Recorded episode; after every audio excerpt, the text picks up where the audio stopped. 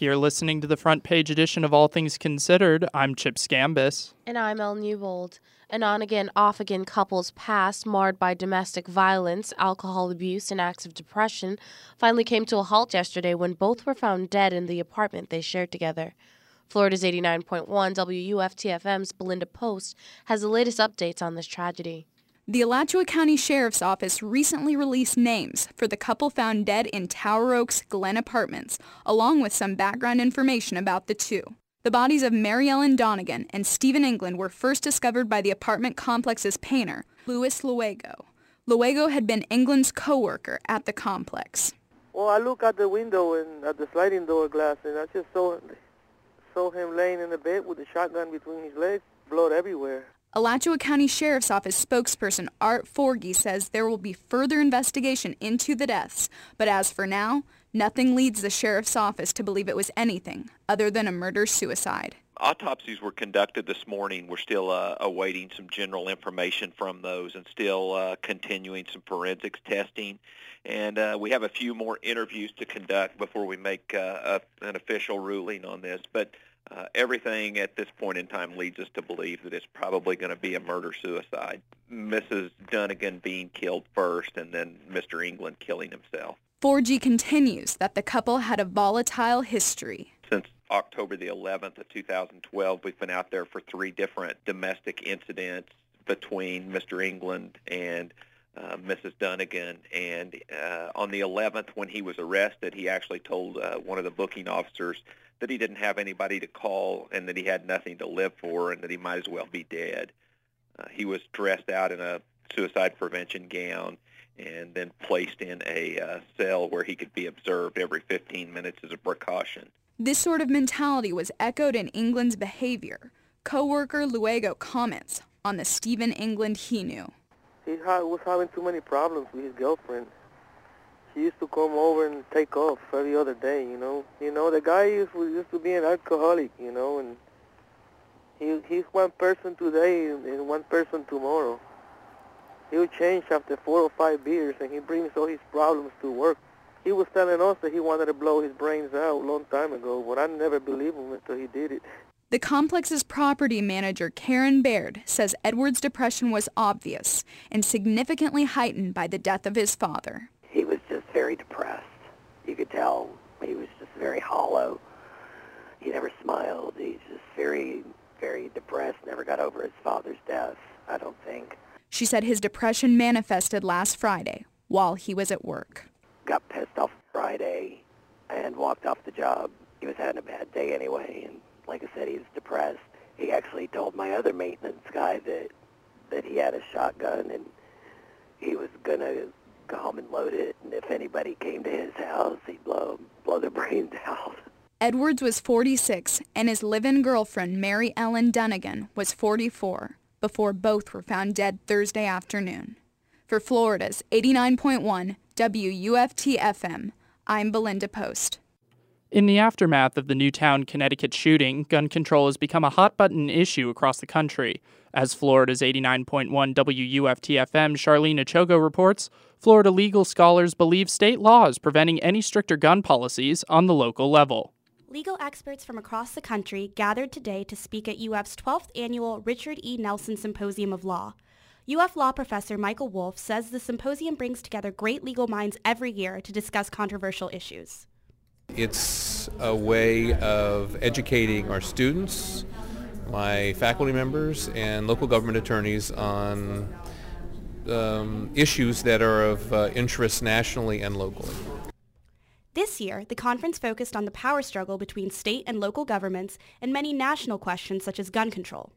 Oklahoma City University law professor Michael O'Shea and Palm Beach County Senior Assistant County Attorney Amy Petrick said they disagree with Florida's laws, which don't allow local governments to impose stricter gun control measures than the state does. Petrick says Floridians rely on local officials to represent their interests and that citizen safety needs are being trumped by state law. Local uh, legislative activity is a really critical part of the citizens' ability to be heard and to have what they say uh, translate into public policy. A provision of the law places harsher punishments on local governments who go against state law. The revision, which took effect in 2011, means city and county legislators can't create tougher gun laws without risking heavy fines. Petrick says she believes the change was caused by several local measures that violated state law, and that it represents a shift in the dynamic between Florida's state and local legislatures. If the state is going to essentially bully the locals when they feel like the locals are stepping out of line, that is uh, an unfortunate um, evolution in that relationship. Even though she thinks the law was intended to protect the Second Amendment right to bear arms, Petrick says we have to look at if the law actually benefits Florida citizens. The penalty provisions definitely don't because they chill legislative independence at the local level. And so that is the, the crux of the case that I'm litigating. And I also think as a matter of public policy, it's a bad idea. The revision also removed the waiting period between the purchase and delivery of handguns and requires officials who purposely violate the law to be removed from office. For Florida's 89.1 WUFT-FM, I'm Charlene Ochogo reporting proposed changes to the state's retirement system are becoming more of a reality. Florida lawmakers have now drafted a bill that would force new hires into a 401k type plan, doing away with the state's pension plan. But as Florida Public Radio's Sasha Cordner reports, the measure is under heavy criticism for having no concrete financial analysis. By eliminating the state's pension plan, new people hired after January 1, 2014 would be forced into the state's other plan a 401k style plan known as the investment plan. On Thursday, the proposal picked up the committee sponsorship of the House Government Operations Subcommittee. The committee's chair is Republican Representative Jason Brodeur. Doesn't hurt anybody who's currently in the system, doesn't break any promises to those who haven't been hired yet, and it doesn't ask for any taxpayer increases uh, either. So um, I want to make sure everybody understands that. But despite Brodeur's assurances, he did admit he did not have any concrete numbers to go on regarding the bill's financial impact, since lawmakers are still awaiting the results of a study commissioned last month. That made Democratic Representative Irv Slosberg question why the legislature was still trying to go forward with such a bill. If this is a, a new structure, if like I'm, you know, building a new building or, or a new structure, don't you think it's wise to have your numbers forecasted uh, before you build the new structure? The bill also drew opposition from many public employee unions, especially those who represent special risk employees like law enforcement officers and firefighters. Here's Rowan Taylor, president of the Metro-Dade International Association of Firefighters. Let's picture a hill with a little kid on his little tricycle trying to ride up this hill. And he gets halfway up the hill and a boulder comes down and he diverts from the boulder. And he keeps going and he keeps going and he gets to the top of the hill and a size 14 shoes come out and kick him back down the hill. Because that's what we're doing.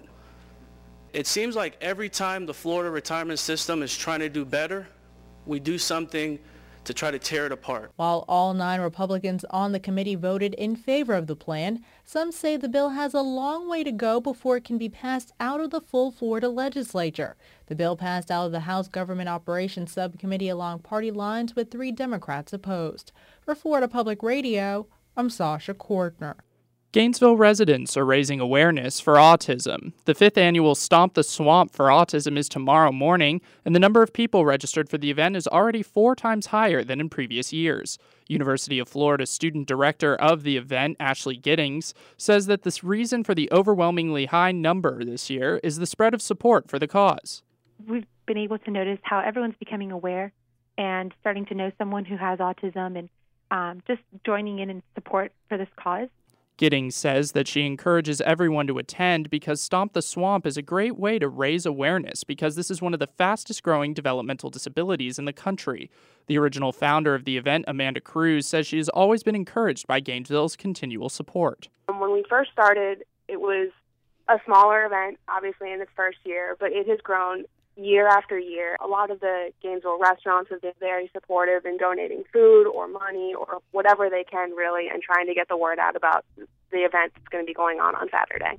The event will be hosted by UF's First Lady, Chris Machen, and includes live entertainment and free food for those participating. This is the first year that children under the age of 12 can participate in the event for free. The children have their own obstacle course, while other participants run or walk along the inside of University of Florida's Ben Hill Griffin Stadium. Activities will be available for all age groups and abilities, and also for the first time this year, Gator athletes will be there cheering on the children and the runners. Online registration for Stomp the Swamp closes tonight. There will be a free barbecue this Saturday at one of Gainesville's newest urban farms. Florida's 89.1 WUFTFM's reporter Drew Bryan has more on how this Saturday Porter's Community Farm is having a potluck and barbecue where the public can see how far Porter's has come.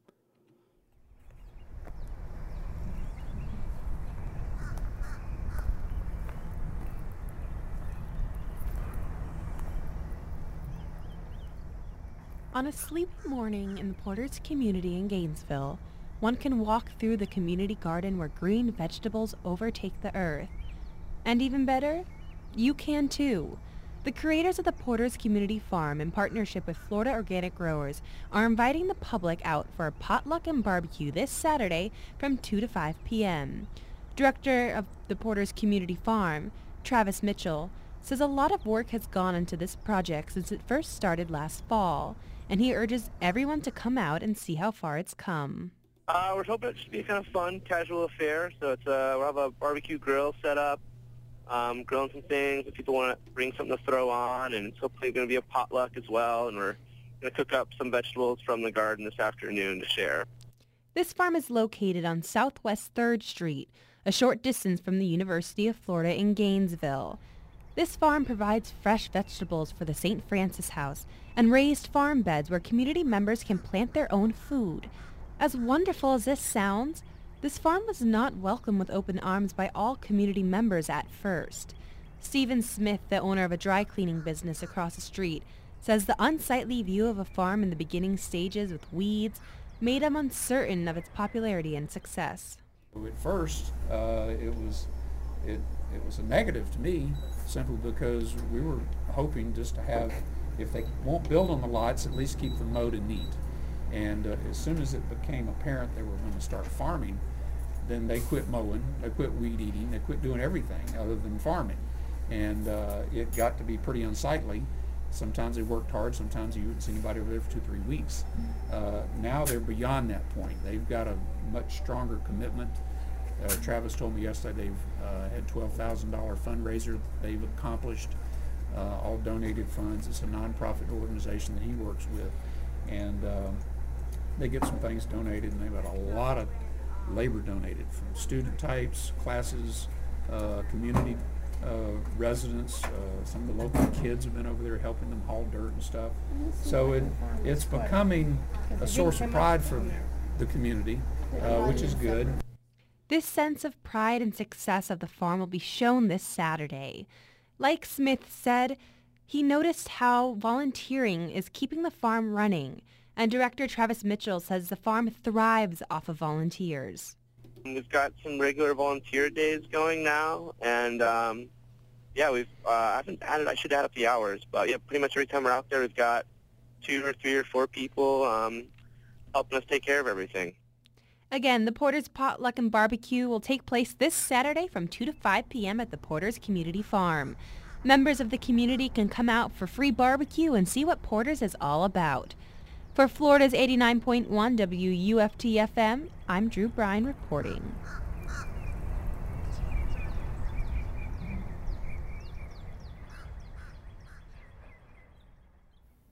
The Alachua County Office on Homelessness is asking Gainesville residents to avoid taking donations for the homeless directly to the Bo Community Plaza. Office personnel say the donations are ended up scattered across the plaza as trash and not benefiting those in need. WFTFM's Julian Hernandez reports on how the most effective way to get donations out to those who need them the most Sometimes even the best intentions can lead to problems. Donations of clothing are becoming trash and going to waste. In order to prevent that, the Alachua County Coalition for the Homeless and Hungry is asking those with the desire to help Gainesville's less fortunate to give their donations to organizations dedicated to helping the homeless. Executive Director of St. Francis House Ken Van says the best way to make a difference is through organizations and not direct help. An agency can ha- has better control about how to distribute it, uh, donations and the clients that would come in, the ones that are in need of it, would be receiving it directly, and it helps to control the overflow of one person receiving too much and then taking it out and and uh, may not, you know, they have nowhere to store it or lock it up, so it becomes a issue as far as uh, you know, using it as bed rolls or just becoming uh, are set to the wayside. Agencies like St. Francis House, Goodwill, and the Salvation Army have the resources and infrastructure necessary to turn donations into help which will actually make a difference for homeless people. Van says organizations like his can ensure the aid is going to those who need it most. We're able to do it uh, in a way that makes sure that the uh, the donations go directly to the person that is needing it. For instance, we have donors that will bring in items that of clothing that are on hangers.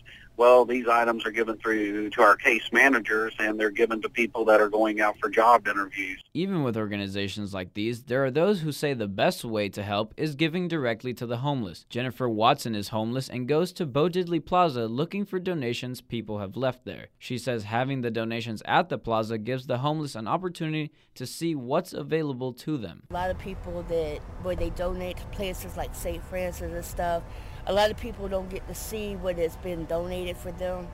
So I bet it's, it's best they bring it out here. However, Watson says the clothing donations are appreciated and helpful, but where the homeless really need help is with long term solutions. Employment and shelter would be the main two things I believe that would help them out.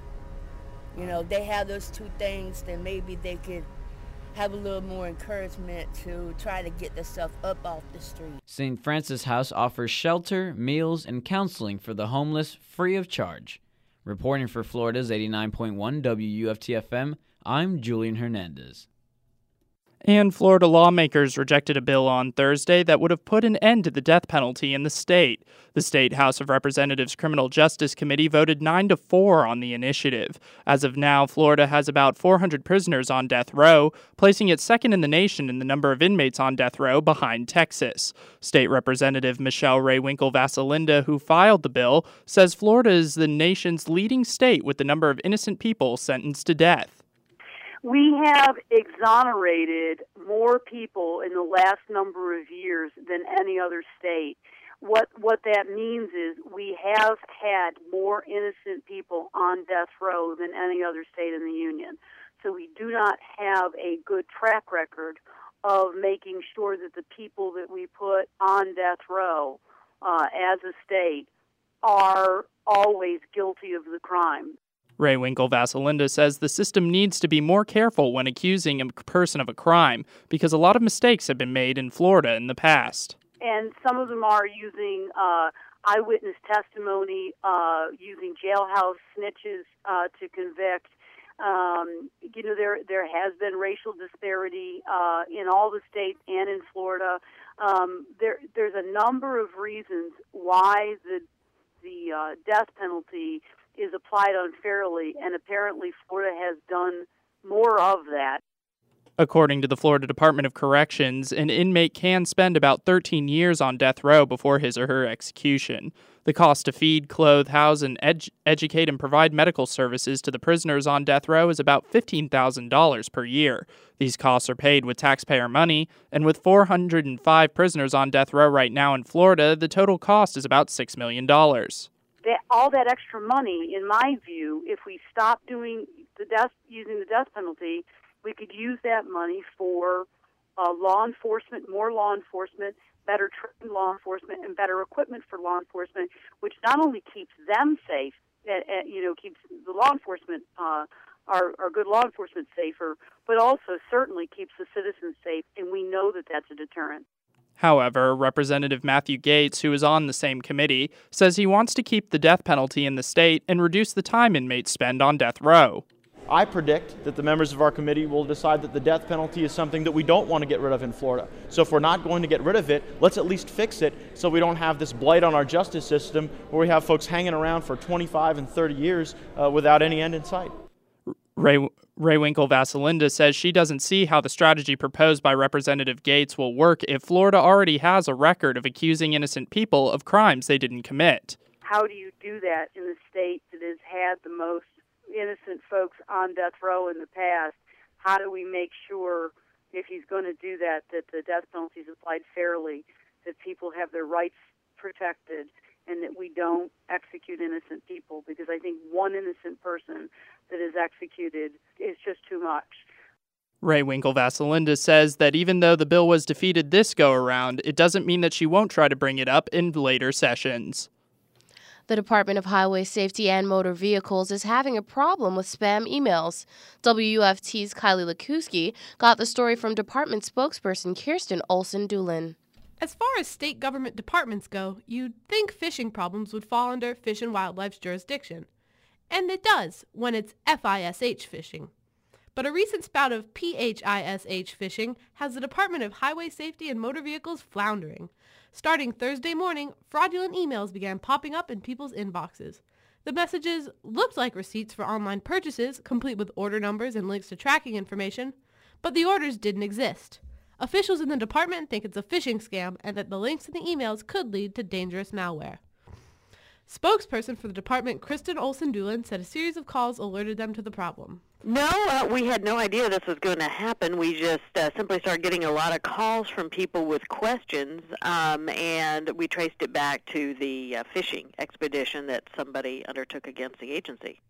The department's database has not been hacked, and it appears that the recipient's email addresses came from an outside source.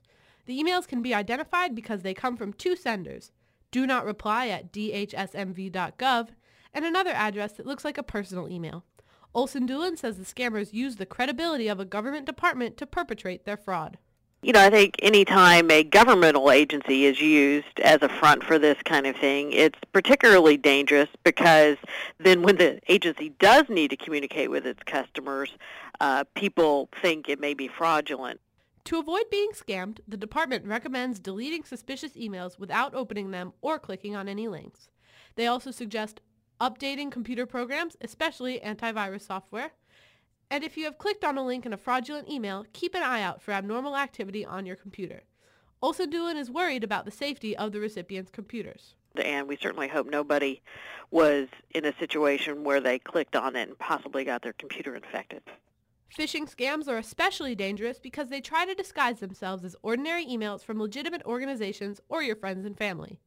Tech website Gizmodo.com says that the best way to avoid being scammed is to be vigilant and suspicious of links and attachments in emails. Just following links that cause you to re-enter login information for banks, email accounts, and Facebook or Twitter can open your accounts to these hackers, a danger that multiplies if you reuse the same login password on multiple websites. The Department of Highway Safety and Motor Vehicles is doing its best to reel in this phishing attempt and to leave the hackers high and dry. We do have our legal department working on it, our information technology department working on it, and then um, being that we have law enforcement as part of our agency, uh, we're pretty good at investigating things. So hopefully we'll be finding out who uh, is doing this and be able to stop them from doing it again for us or for anyone else. For the sake of the email's recipients and their personal safety, let's hope they figure it out sooner than later. For Florida's 89.1 WUFT-FM, this has been Kylie Lukuski. The Office of Public Counsel is asking the Florida Supreme Court to review a decision by state utility regulators to approve Florida Power and Light's request to increase base rates in their profit margin, which was approved despite Public Counsel's objections. Florida Power and Light bypassed Public Counsel when it initially filed its agreement just days before the start of the company's rate case in August. The utility provides electricity for 4.6 million customers across 35 counties in Central and South Florida. One issue that has yet to be resolved centers around determining whether FPL made sincere attempts to include public counsel in the negotiations of the settlement. FPL claims in testimony to have made many sincere attempts only to have public counsel spurn their advances. Public counsel denies this claim. Another issue at stake involves whether the PSC needs public counsel's signature on a deal before they are allowed to approve it. In arguments presented before the PSC during the 2012 rate case, FPL lawyer Wade Litchfield denied public counsel's claim that OPC must be a party to any approved settlement agreement. And the legislative history is quite clear that OPC is to have, quote, all the rights of counsel which any other bona fide party to a suit would have, uh, close quote. Nothing more. Although we have had our differences with public counsel during this proceeding, we do respect the role that public counsel plays here in the state of Florida. And in fact, we, we absolutely would have preferred to have public counsel on board in the settlement. And that's why we made several efforts uh, beginning last year to start our negotiations with public counsel. But commissioners, if, if settlements are to remain a, an important part of the regulatory process and to continue to be encouraged uh, in this jurisdiction as something that, that is in the public interest, then no one intervener, and not even public counsel, should be able to prevent a petitioner from negotiating and reaching an agreement with other interveners who are willing to sit down and talk.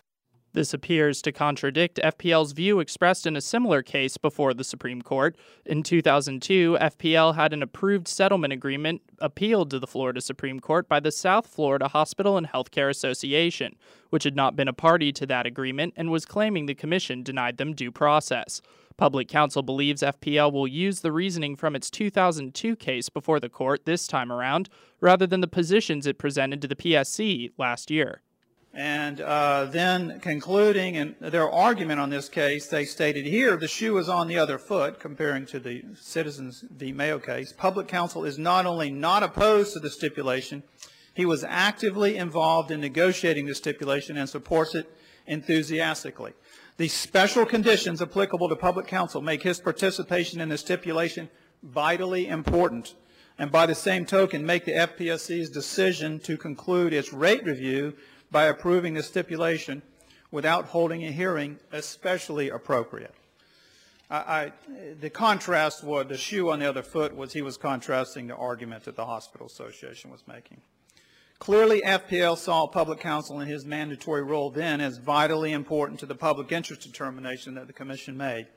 They like us when we're on their side. However, when we, they can't make us see it their way, they read the law 180 degrees differently.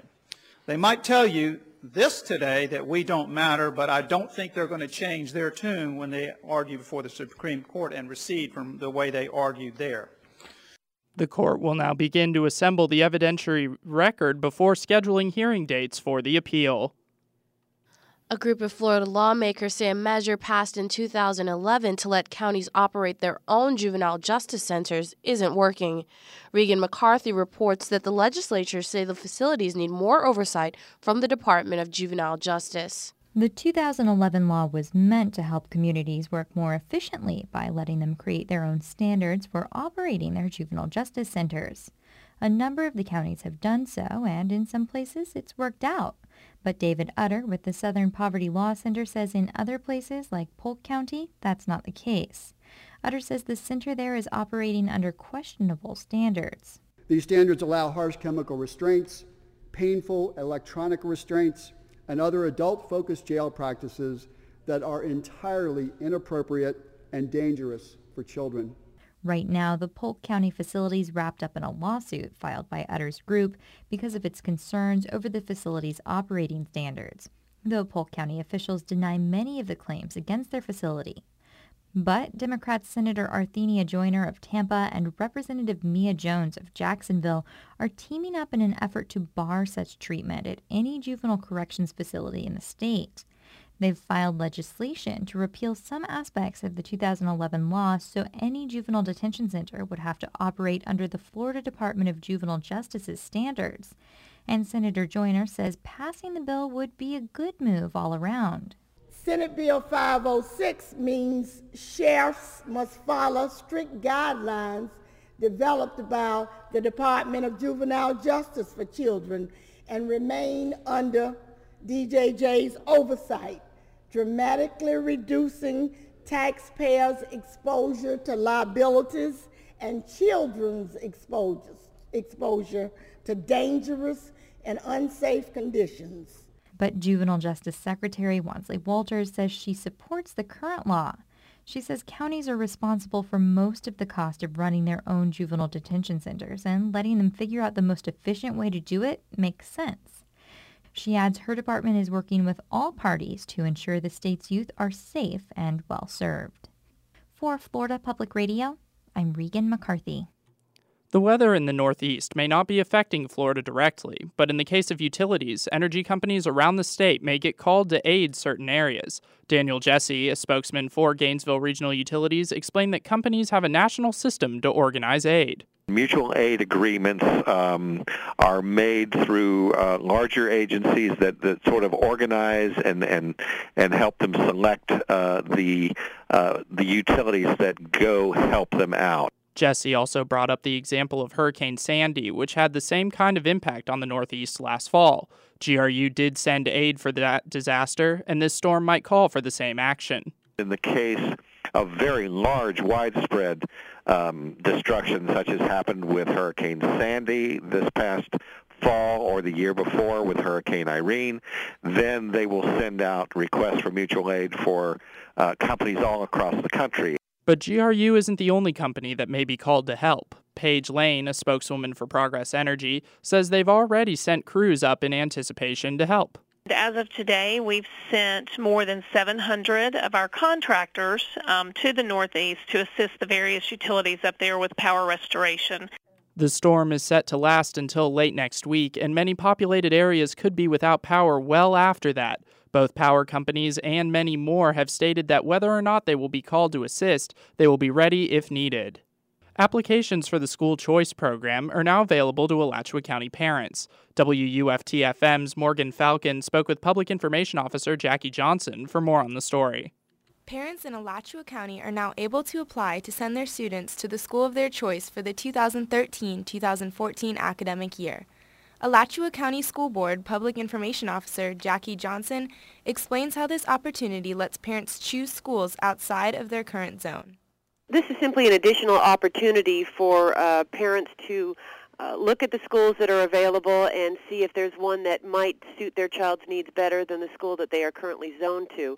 Uh, we do have a, a fairly expansive choice uh, program here in Alachua County, mostly through our magnet programs. Uh, this is just uh, another window of opportunity uh, for parents and students to take advantage of. While this provides more freedom and opportunities for families, accepting students to schools will rely on appropriate class size and availability. We have to look at, um, you know, what, what the capacity is at each one of the schools. We also have to take into account uh, the class size law, which limits how many students you can have in each classroom. So there are a number of factors that we have to look at uh, in, in w- how we match students with schools. Along with availability, the district also takes other factors into consideration. Making sure families stay together and possible improvements in diversity are other reasons students could be admitted to schools of their choice. We look at whether or not they have siblings currently at the school, um, whether they've perhaps previously attended the school and moved, um, whether their socioeconomic status would improve diversity at the school. So there are a number of factors that the district looks at. If students are accepted to a school, they will remain there until they complete the final grade level at the school. Parents who rely on buses to take their children to schools will have to be sure they have other means of transportation to schools they choose outside of their zone for many of our current choice programs, uh, our magnet programs specifically, we do provide transportation. Uh, that is not an option with uh, controlled school choice or with zoning exemptions. Uh, for parents to take advantage of that, they would have to be able to provide transportation. Applications for the school choice program can be found online at www.sbac.edu and select zoning on the homepage. Mailed applications can be obtained by calling the zoning department at 955-7700. The deadline for applications is February 15th, and parents will be notified of their application status beginning February 25th. For Florida's 89.1 WUFT FM, this is Morgan Falcon. We're joined now live in the studio by ESPN 85900 sports reporter Mark Whiteman. Mark, what's going on in the sports world? Hey, Al. Chip, thanks for having me on. Um, yeah, well, we're going to be uh, talking on the cheap seats tonight. That's ESPN um, 850, uh, 900 as well, 100.1 FM in Ocala. Um, so our show's getting started at 6 p.m. tonight, and we have a huge, huge, huge weekend ahead in Florida sports. In total, there are eight Gator programs um, in action this weekend, including the softball team, which just opened their season a little while ago. Um, they're playing Creighton right now in the Kajikawa Classic that's going on in Arizona. They're going to take on Oregon later tonight. So they've got a busy day ahead of them. As well, as a lacrosse team. Um, national semifinals last year suffered a heartbreaking loss to Syracuse. Um, they're going to be taking on North Carolina tomorrow in, in Chapel Hill, North Carolina. It's a team they've never beat since they've been a program. So you can bet that the senior girls that have been here for all four years are really going to give it their all tomorrow against North Carolina. When you look at the basketball teams, um, Obviously, the men's basketball team coming off a pretty tough loss to Arkansas on Tuesday. They'll be uh, hosting Mississippi State tomorrow afternoon, and as well the women finally got a win in the SEC um, after a five, five, six game losing streak. Excuse me, um, and they also are in action on Sunday. So those are the, the big sports as well. The uh, men's tennis team they're taking on uh, everyone's favorite rival, Florida State, in Tallahassee this weekend. Uh, the men's golf team is hosting the uh, is hosting the Sun. Uh, Sun Invitational, excuse me, um, golf tournament in Gainesville, and then the track and field team is in Virginia Tech for a meet, and they also have another meet tomorrow. But then when you look at the gymnastics program, um, they're taking on Alabama tonight. They lost Alabama last year in the national championship by less than uh, less than a, a, single tenth of a decimal point, which is it's crazy. So they're hosting Alabama tonight. Should be fun. Crazy weekend ahead in Gator sports. Thank you so much, Mark. You're listening to the front page edition of All Things Considered on Florida's 89.1 WUFT FM. This has been a broadcast of the WUFT FM news team. I'm Chip Scambis. And I'm El Newble.